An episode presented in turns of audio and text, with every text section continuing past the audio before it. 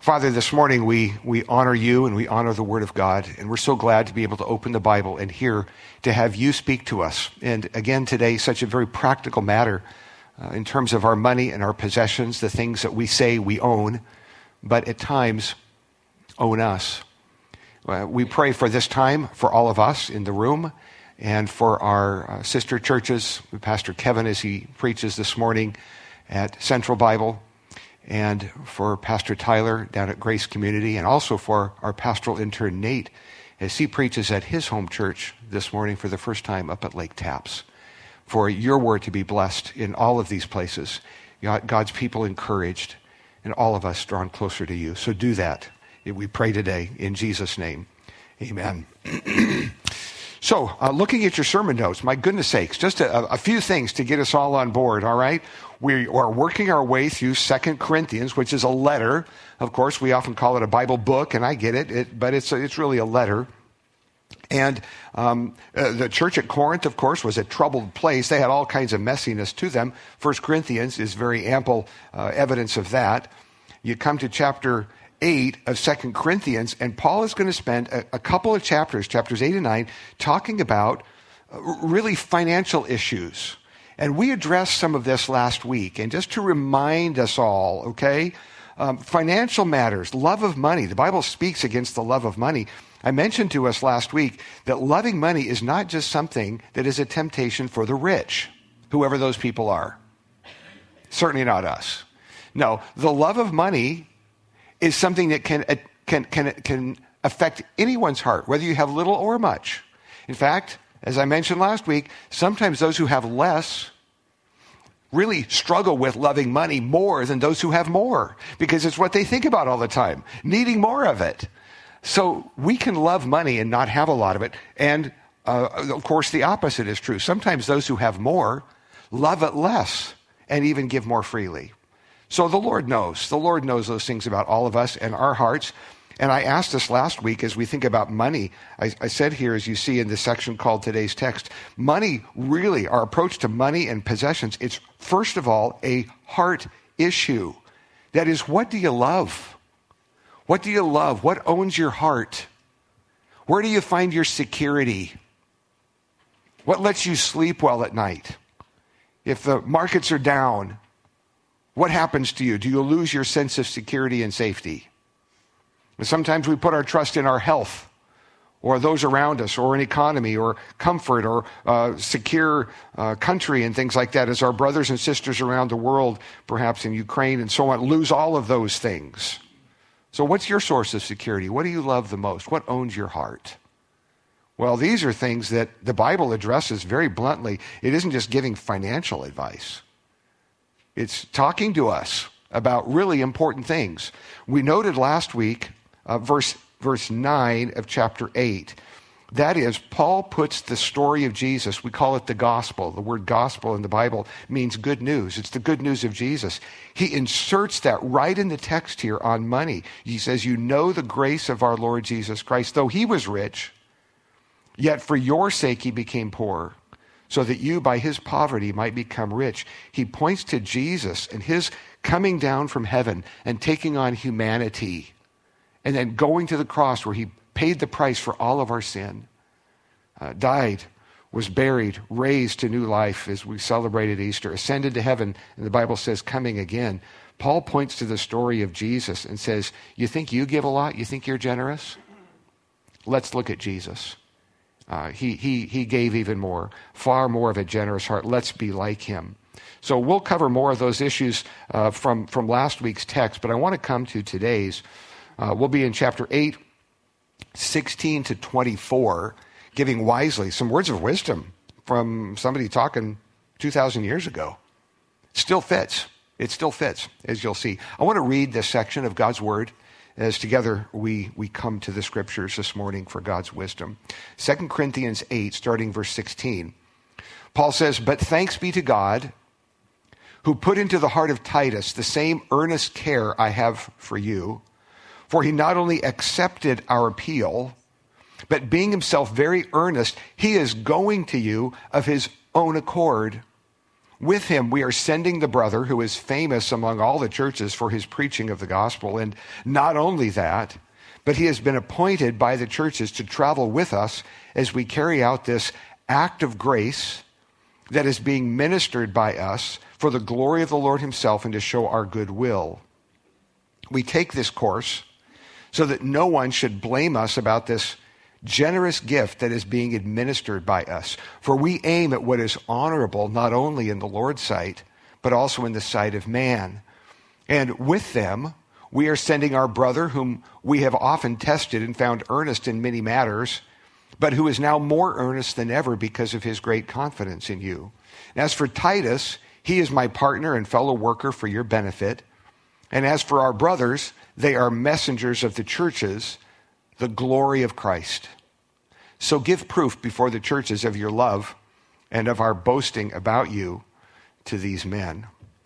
Okay, well, huh. so here we go. Several things, as you see laid out in front of you, that I would like to talk about. I mentioned already that the church at Corinth was kind of a troubled place, and so here we find Paul being amazed. I read amazement here. I hope you heard it too, because I sure did. If you think I'm making too much of this, that's okay. But it's the way I, the way I heard Paul's inflection in the text. Titus, my first comment is then, God's grace in Titus. So Titus is a young leader. He's, he's a Gentile guy sent to a, you know, largely a Jewish place, which is enough to make a young guy kind of scared. But he has been sent by Paul to Corinth as his representative. And you remember, we've seen in Second Corinthians, it took him a long time to get back. So we saw that in chapter 2. I gave you the, the text here. Saw it in chapter 7. Paul says, Where's Titus? Where's Titus? I mean, Titus can't send an email or a text and say, You know, I'm doing fine. They haven't eaten me up. Uh, he's, he's a young guy, and Paul is worried sick. He really is. He's, he's, he says he could no, find no rest in his spirit until, until Titus. He finds, finally sees Titus again in chapter 7. And I put here on your notes, plus 1 Corinthians 16. That's a reference not to miss the text we read a couple weeks ago in 1 Corinthians 16, where Paul talks about his young guys. Uh, so he says, I'm sending Timothy to you. Remember this? I'm sending Timothy to you. Please be nice to my boy. Uh, and I think the implication is they're a church on fire. I'm sending one of my young guys. Please don't eat him up.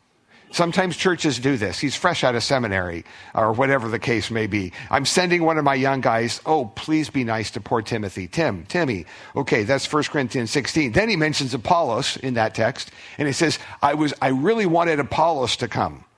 I strongly urged him to come. He was not willing at all. So I just put those back to back and think, huh, I wonder what's going on. Apollos, yeah, would you go with Tim? No, I'm not going there. So, so we come back to Titus, and that all leads to this moment here of, of, of chapter 8, 16 and 17. Titus, Titus wants to go back to Corinth. No, really, he does. You should be amazed. Paul is amazed. He likes you. You didn't hurt him. I'm sending him back, and it's what it says. He not only accepted our appeal to go back, he is earnest to go of to you of his own accord. If we were doing this today, the words of his own accord, as I have in the ESV, would be underlined, all caps, so it'd be shouting at you, bold with multiple exclamation marks. How about that? He wants to come to you. No, really, he does. That's the way I read the text. Paul takes two verses to make this point. I'm sending Titus. He, he actually likes you. He's got you in his heart he actually cares for you, and he's of his own accord. He's coming back. This is amazing stuff. And I, I take the time to, to, to, to speak to this because I just want to remind us the Bible is always set in very human terms. Okay? It's always set in very human terms. At the end of the day, all of us and anybody who's ever part of any church or any faith community, we're all just people. We're just people. We're just people. The church at Corinth was a pretty messy place at the time. Sometimes there were, there were uh, relational rubs in the church. That's true all over the Bible. The idea that people who go to church somehow have, have it together more than those who don't, I think is highly overrated. I remember some years ago, at our previous ministry, we spent a lot of time with teenagers and, and, and uh, other sorts of younger people. And Uh, there was a young lady who was part of our of our, our lives at the time who hadn't didn't have a lot of church experience, and she came to to uh, to worship service one day, and I was standing with her in the back, and she was kind of looking around. I thought she was just looking where to sit, and she said, "Look at all these people." I thought, "Uh huh, yep, yep, I know most of them." She said, "Look at them. They just think they're so good." And she went on. She said, they, look at they have such easy lives. She didn't. They have such easy lives. They have it so good. And I said, um, Can I just introduce you to a few? And just without breaking too much confidence, I started looking around and said, See those guys? Here's the deal with them. And see those people? Barely hanging on by a thread. Those guys over there just declared bankruptcy, lost their business. These people over here, this is on fire. This is on fire. No. I said, ma'am, I would say her name. This, this room is filled with people whose lives are on fire. They're hanging on by a thread, and they came here today to get strength and hope from God. They're not here because their lives are all put together. I promise. The, the human element in the church is it's very, very real. And I say this because, you know, here you got Titus and, and Timothy and Apollos and Paul saying, wow, he actually wants to see you guys again. That's weird, uh, as I take it. Um, I, just, I just want to remind us when you come to church or when you come to faith in Christ, however all that works, you don't get suddenly this magic zap that makes you a perfect person. Isn't that good to know? I mean, because it isn't just you, it's everybody around you. If you woke up this morning and said, Man, I'm a mess, but I'm going to go, I've got to go act like it's together. You had a big fight in the, the car on the way here, don't worry, nobody told me. And, you, and you, it's like, All right, kids, act normal. And off you go to walk into church. This is the stuff. I know that. You walk and go, Yeah, oh, hi, fine. Later. I, I know. This is, this is reality. And the Bible is full of real people who don't get it right all the time. And God sends the gospel to the world through people who don't get it right all the time and mess it up and misspeak and get it wrong. And, oh, it's us. So that's good news. God could have sent the gospel, the story of Jesus, to the world through angels who never get it wrong, apparently. Eh, but he didn't. He sends us. And I, I, I just remind you here, um, if you see my second bullet point, there's no reason to be shocked when humans do what humans do. Now, I realize, you know, you hear different things, and I, I know, I know. People disagree, Christians disagree, say something they shouldn't say. Even Christian maturity does not mean perfection. I gave you two texts up there, as you see in bold, and I'll just remind you what those are about. You can look at those. A couple hundred of us meet in small groups throughout the week, so you might talk about this. But in Acts 15, there's a story of the Apostle Paul and Barnabas. You remember? It's right there. It's a public thing because it's written in the Bible forever. Uh, this is great if you're one of the apostles. Man, if you mess it up, they write it down. Tell everybody until Jesus comes about the day you, you guys couldn't get over it.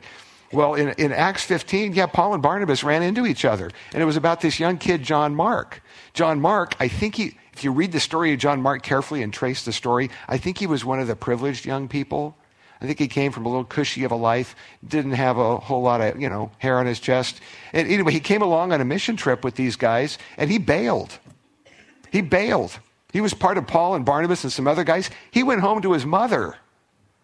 That's the way I read the text. He went home to his mother, said, This is way too hard. I think he was one of those guys that was used to having servants not being one. And so he went home. Well, they get ready for another trip. Barnabas says, Hey, let's get John. Paul's going, Don't think so. Barnabas says, Oh, come on, give the kid another chance. Paul says, Yeah, he's going to go home again to his mother. He needs a little chance at home to grow up. Come on. Barnabas goes, uh, No, he's coming.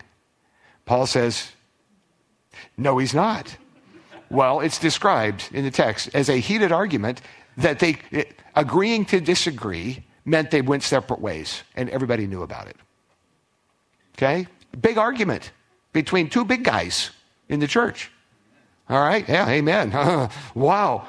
Barnabas took John Mark and said, oh, Come with me, young man. Paul took Silas and went the other way. Wow, that wouldn't have looked like a win at the time. It would look like a real messy mark on a church. Yeah. I'm just saying there were people. There were people. I disagreed. Now, God used it for good, and you can trace all the, the fallout of that, of course. Good things did end up happening because of that. But at the moment, it was kind of messy. And people, if they were writing newspaper articles about it, would say, hey, big fight down at First Baptist or whatever it was. Those, man, here they go those Christians again. Can't get along. They even had a split. Yeah, I know. I know. It's because we're all just people, and sometimes we get it wrong. James, of course, says a similar thing. James 3 2, he's talking, it's a whole chapter about the tongue. He said, if you're able to, uh, if, if you never misspeak, if you never get it wrong with your words, you're perfect, able to bridle your whole body. Yeah, whoever gets it right. I think about this now and then as one who talks a lot, you know, is a big part of my life. Sometimes it's terrifying. No, I mean it. You could say it wrong, it could sound wrong. It could be wrong. What if someone hears what I didn't mean? What if somebody hears what I did mean? Sometimes, oh man, that's, that can be a problem. Lord, help my mouth. Help my heart. Because the Bible says your mouth speaks from what fills your heart. But James 3 2, if anyone never says it wrong, that person's perfect. Yeah, no kidding. No kidding. Well, I just, I just look here at Titus, God's grace in Titus. Titus actually wants to go back, and Paul can't believe it. That's pretty cool. Okay, now, moving to my other two sections, really, that, that speak more to the financial issue. Okay, that's what this broader text is about. I, I guess the, the part about Titus is kind of a bonus bit of material I just didn't want to miss. But Paul's going to do some things here that involve financial accountability. And this starts in verse 18 so he takes two verses to talk about Titus. And he says, With Titus, then, we're sending this other guy, he's not named, the brother who's famous among all the churches for his, spe- his preaching of the gospel. Not only that, he's been appointed by the churches to travel with us as we carry out this act of grace that's being ministered by us for the glory of the Lord himself and to show our goodwill. Here's what's going on if you haven't been a part of this conversation yet. So, in the first part of chapter 8, Paul mentions the churches of Macedonia who have been very, very generous in helping out the needs of a bunch of Christians in, in the area around Jerusalem.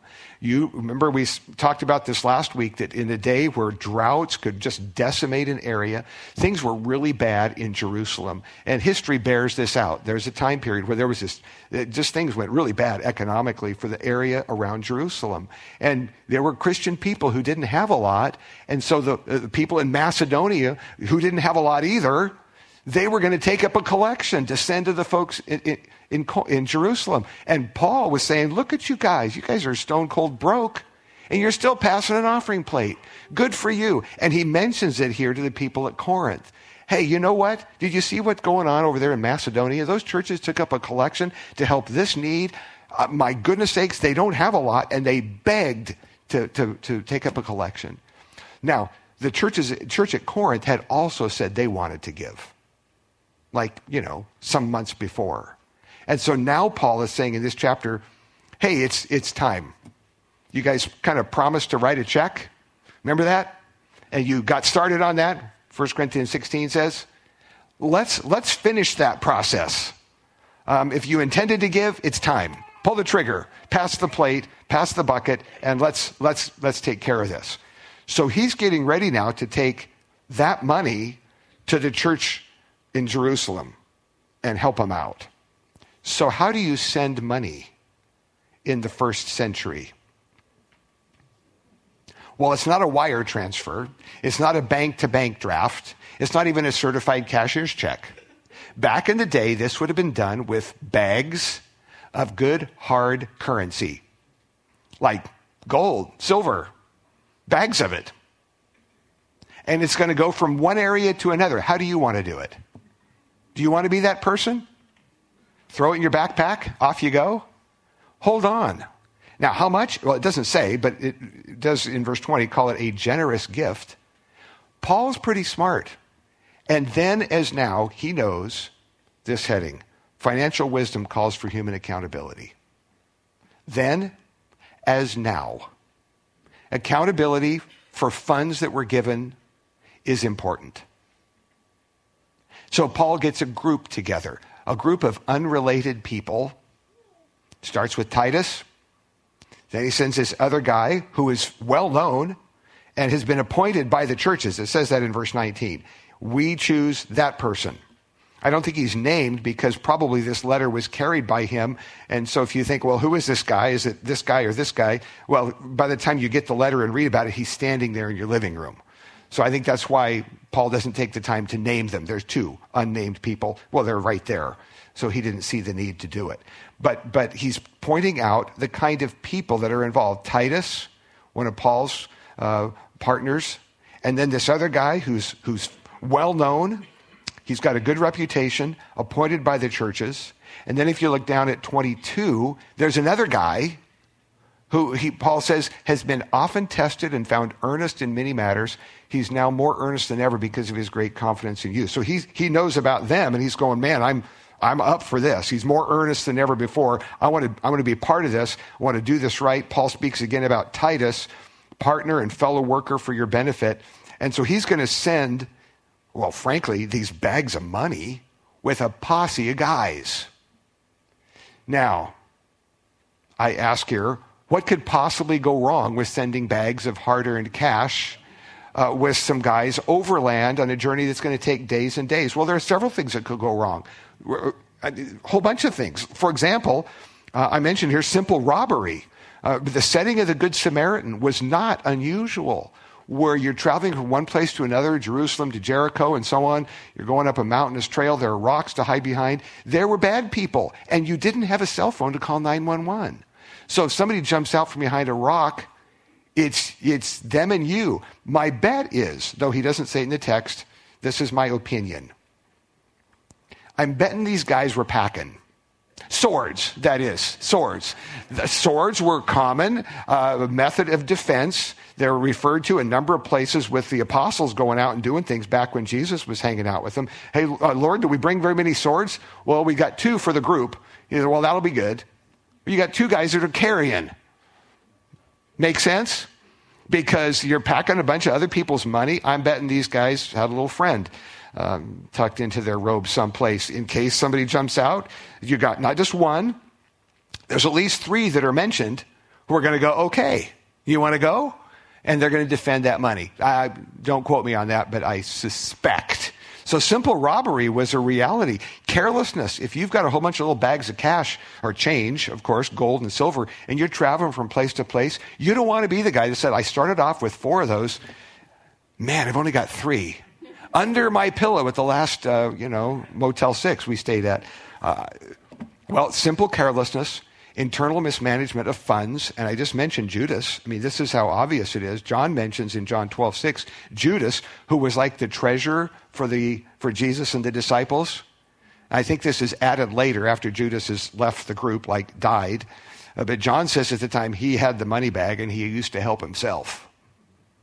Now, the rest of the the Gospels don't mention that, but John says that. He used to dip into the bag. You know, I don't know if they had a ledger. My hunch is they didn't. They probably, I mean, just Judas keep the bag for us. When it's time to buy lunch, he pays the bill.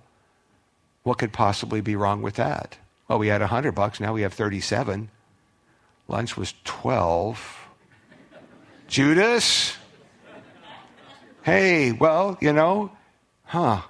No, Paul here, in sending a chunk of change, he, he, he takes appropriate measures, not because he doesn't trust somebody, but appropriate measures to say, uh, we, don't want to, we don't want to do this wrong. So you're going, you're going, and you're going. And my comments about probably a little something to take care of things.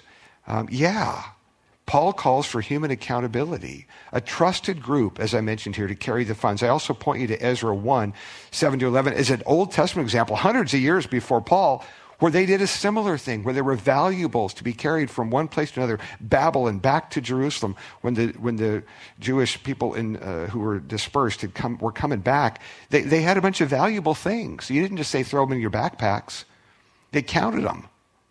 They counted them out and said, okay, Who's going to be in charge? You're going to be in charge. Here's what I'm counting out to you. They're paying attention, is, is, is I think the point of the text. Transferred by a trusted person. So you've got Titus, you've got this other guy who's, who's got a good reputation, well known, appointed by the churches. Then you got another guy in verse 22. He's been checked out, Titus. Now, because I like to highlight certain things in the text, there's a main point here, which is really the big point is about, uh, I think, money and being wise about its use. But I want to just press on a couple of smaller issues that are part of this. Okay? So, for example, in verse 23, there are a couple things I want to say.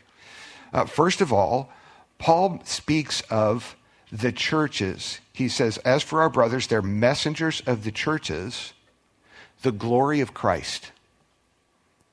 If our topic today were the local church, this would be a wonderful text to think through together at greater length.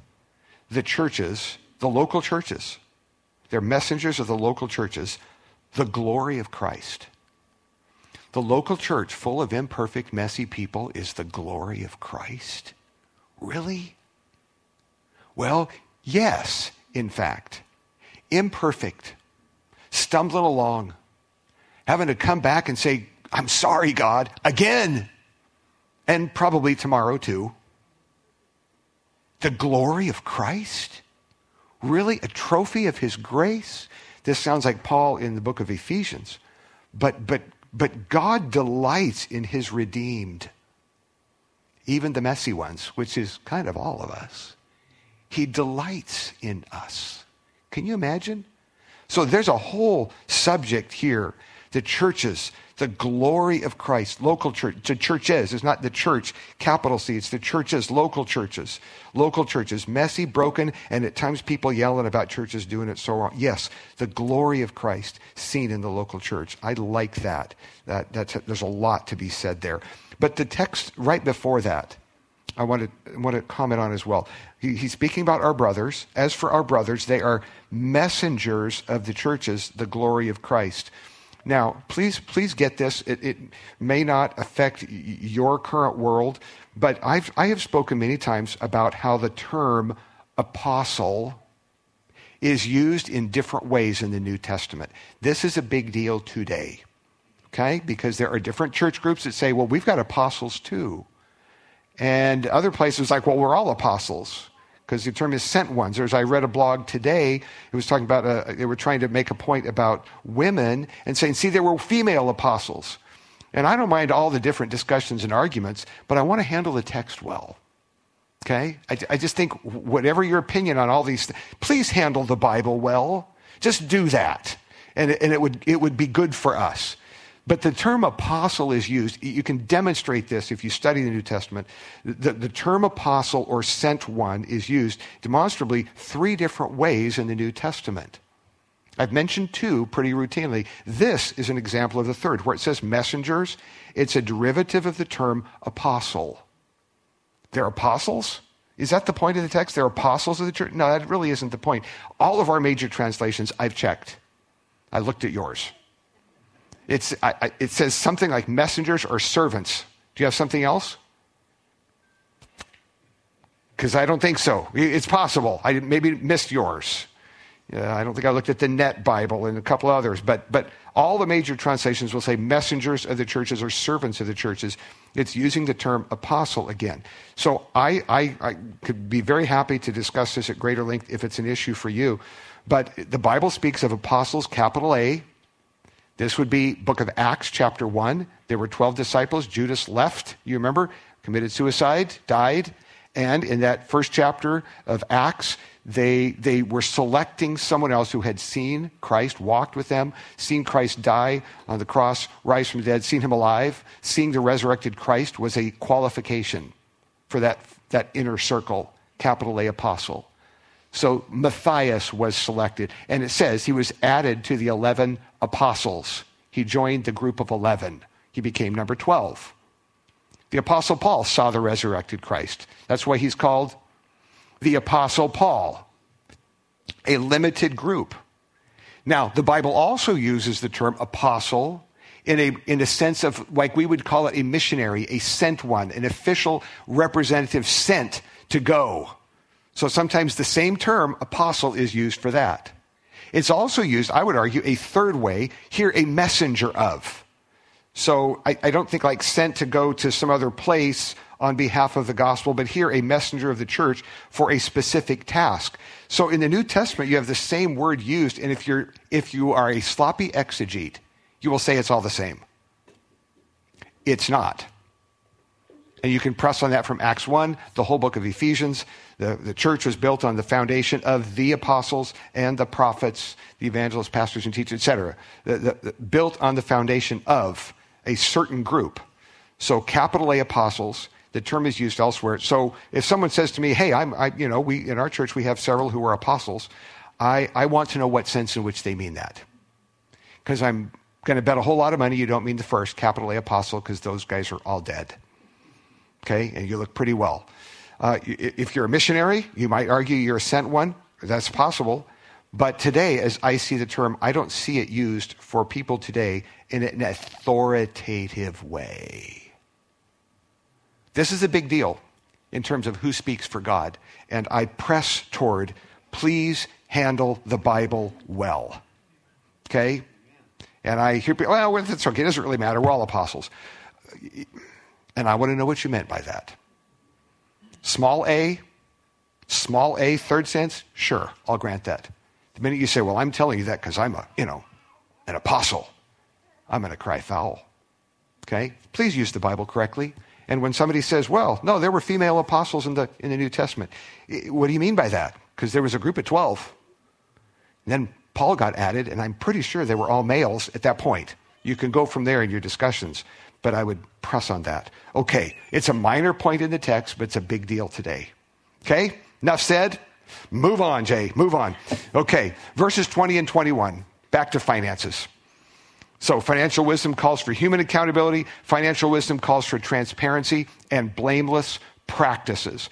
Right in the middle of this discussion of the human messengers, verses 20 and 21, Paul says, We take this course, the sending of the money with a group, so that no one should blame us about this generous gift that's being administered by us. So it matters to Paul that they be blameless, honorable, above board. We would use the term transparent when it comes to handling money that's, that's a significant goal.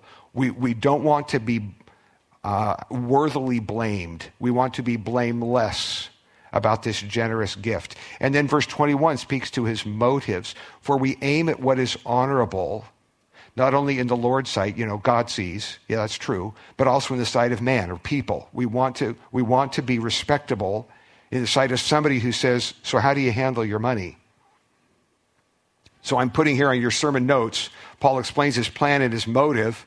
And of course, he sees the dangers even in false accusations. False accusations can ruin a ministry too, can't they? They don't even have to be accurate. But today, of course, with social media, people can ruin the reputation of a church or a pastor or anybody else at the drop of a hat. It's true. And of course, anything you read on the internet is probably true, and that's the way people take it. So, false accusations as well, uh, dangerous time in a certain sense, uh, certainly. But Paul's concerned about this. We don't want to have, we don't want to do something uh, in, in, a way that would be dishonorable. My second bullet point there Christian ministry should aim at what is honorable in God's sight and what is honorable in public view. And I'm saying, yes, our reputation does matter. Our reputation does matter. And I, am giving you a whole list of verses here, and I'll comment on them in a moment. But here's, here's what I'm after. We live in a culture that, and we join them, we join our culture in this, in saying too freely, too freely, it doesn't matter what people think. You ever say that? Yeah, well, it, it, it depends, doesn't it? There are some areas where you'd say that and you'd be correct. There are areas where you'd say that you'd be wrong there actually are matters about your life where it matters what people think. Not that you can always control that, but I'm just simply saying let's think carefully about what things it doesn't matter about and what things it does. And just to help us think about that, uh, here are some texts. Again, you can look at those and discuss them in your community group this week. Acts 6 3, that's the place where there are some very practical needs to be met that involve food and money with underserved, an underserved group. And among the things they were looking for and who they were going to put in charge, it said, find people of good reputation. What does that mean? Well, it means they had a good reputation. That's what it meant. It mattered what people thought. That's all I'm pressing on. It mattered what people thought. Find people with a good reputation and, and put them in charge. 1 Timothy 3 7, as Paul describes the kind of men who should be chosen to be elders. Part of that, he says, they should have a good reputation with those outside the family of faith. Because if they're a jerk in the community, you don't want them to come lead in here. Or if they're accused of being a jerk in the community, you want to think twice. So a good reputation outside as well, not only insight. In fact, it does matter. First, First Peter 2.12. Peter says a similar thing. He's not speaking from the standpoint of being perfect. You know that he wasn't. But he says, keep your behavior excellent among, he says, the Gentiles, the, the nations, the outside people who don't know Jesus. Keep your behavior excellent among people who don't know Christ outside the family of faith. So then the thing that they accuse you or something like that, that they'll see that there's no, there's no substance to it. And Daniel, I reference as well, the Old Testament story of Daniel, who lived in a very, very pagan place. And he, he had a reputation that was stellar. So that when people tried to accuse him, they were going through his books and his history and bank accounts. They couldn't find anything to accuse him of. That's pretty amazing. And they said to one another, the only way we're going to get him is if we get him in regard to the law of his God, which is what they went about doing. But reputation is all I'm saying here. So, so Paul is after handling things in a way that's honorable in God's sight, indeed, he sees, but also honorable in the sight of people who might look at what you do. Now, I, am thinking about this, of course, in terms of what Paul is describing and I'm thinking of it in terms of how a church functions or a charity to which you give money. This is very practical stuff. I mean, what do you know about the financial practices of the church you attend, whether this one or another one? Listening from somewhere else. What do you know about the financial practices?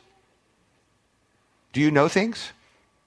What questions have you asked? Well, here at Sunset, we every year uh, publish at annual meeting time our financial practices from money in the door to every penny that goes out because, and we describe how what the chain is of who keeps track of what and who knows what how it's handled i hope you read those things because we give them out every year i hope you don't just go oh well that's all right i trust them oh please read that no really you should know that's accountability on your part who's keeping track What's, what's going on? Who's paying attention? Who knows what information? How are things handled? You should know. I'm saying that's true at our other partner churches. People in those settings should know as well. You should ask questions. Other places that come and ask for your money. Somebody calls you on the phone, drops you something in the mail. Sounds like a great, okay, hold on. What do you know? Have you asked any questions? I'm not assuming evil of anybody. I'm saying accountability on our part we should ask questions. We should want to know. Who's paying attention? Who is this again? Help me understand. And if we send $100, who's keeping track of that? See, the, these are right questions. And it isn't more Christian to say, well, I just trust everybody. You hear me? Where, wherever you disperse funds that God has entrusted to you, you really should pay attention to how those things are handled. I, I mentioned a whole lot of this under the section called responding to God's word, and I will, I will let you look at that. Sometimes God's people are woefully um, naive. And when the Bible verses are used or a person mentions the name of Jesus, we're, we're probably pretty quick to just say, ah, sounds like a good deal. Okay, hold on. Really, God's people need to, at times, be wiser when it comes to money. Okay? That's why my title today, Giving Wisely as an Act of Stewardship. Well, indeed, last week, giving freely, an act of grace. Here, giving wisely. Paul describes how he does it. We should think about how we do it. Now, I'm going to my final point, final bullet point, and we'll be done. Okay? I want to circle back to 2 Corinthians 8 9. And I want to remind us that this kind of conversation, would you talk about at church? Money. It's part of the gospel. It is because, as we said last week, there's not one square inch in all of God's creation over which Christ, who is Lord of all, does not cry, Mine. Abraham Kuyper, Dutch theologian. Not one square inch that isn't his. Everything you have belongs to him. You are responsible to God for everything you have, wish you have, or don't have. I mentioned last week whether you have little, uh, sorry, much or little, you're responsible to God for it do well. Do well as a steward of what God has given you. Okay? Gospel, right in the middle of it all. Would you stand with me, please, as we close our time this morning in prayer? Our Father, we, uh, we in this area, this is a first world country, so to speak, we have been blessed with a lot. At times we feel our lack in many areas. but we are well cared for compared to most. And we thank you for how, you, how you've done that. Thank you for most of us have, have food to eat when we are hungry and a place to call home, whether big or little, humble or grand. Um, Father, we're aware of many around us who don't have those things. And so, wherever we can, we're glad to help and give in a wise way. Please help us with this. We want to be good stewards of what you've placed in our care. So, so help us with that. Thank you for each person here, for the, the, the, the, privileges you've given us, not only of stuff, but of opportunities and life and health. Each day, a gift from you, a place to serve. Pray for the week ahead, Holy Week so quickly upon us, for the memorial service this Wednesday, that the gospel would be very, very loud in our caring for people. Help us with this. And meet, meet each of us right where we are, our Father, this week as we go from here. In Jesus' name, amen.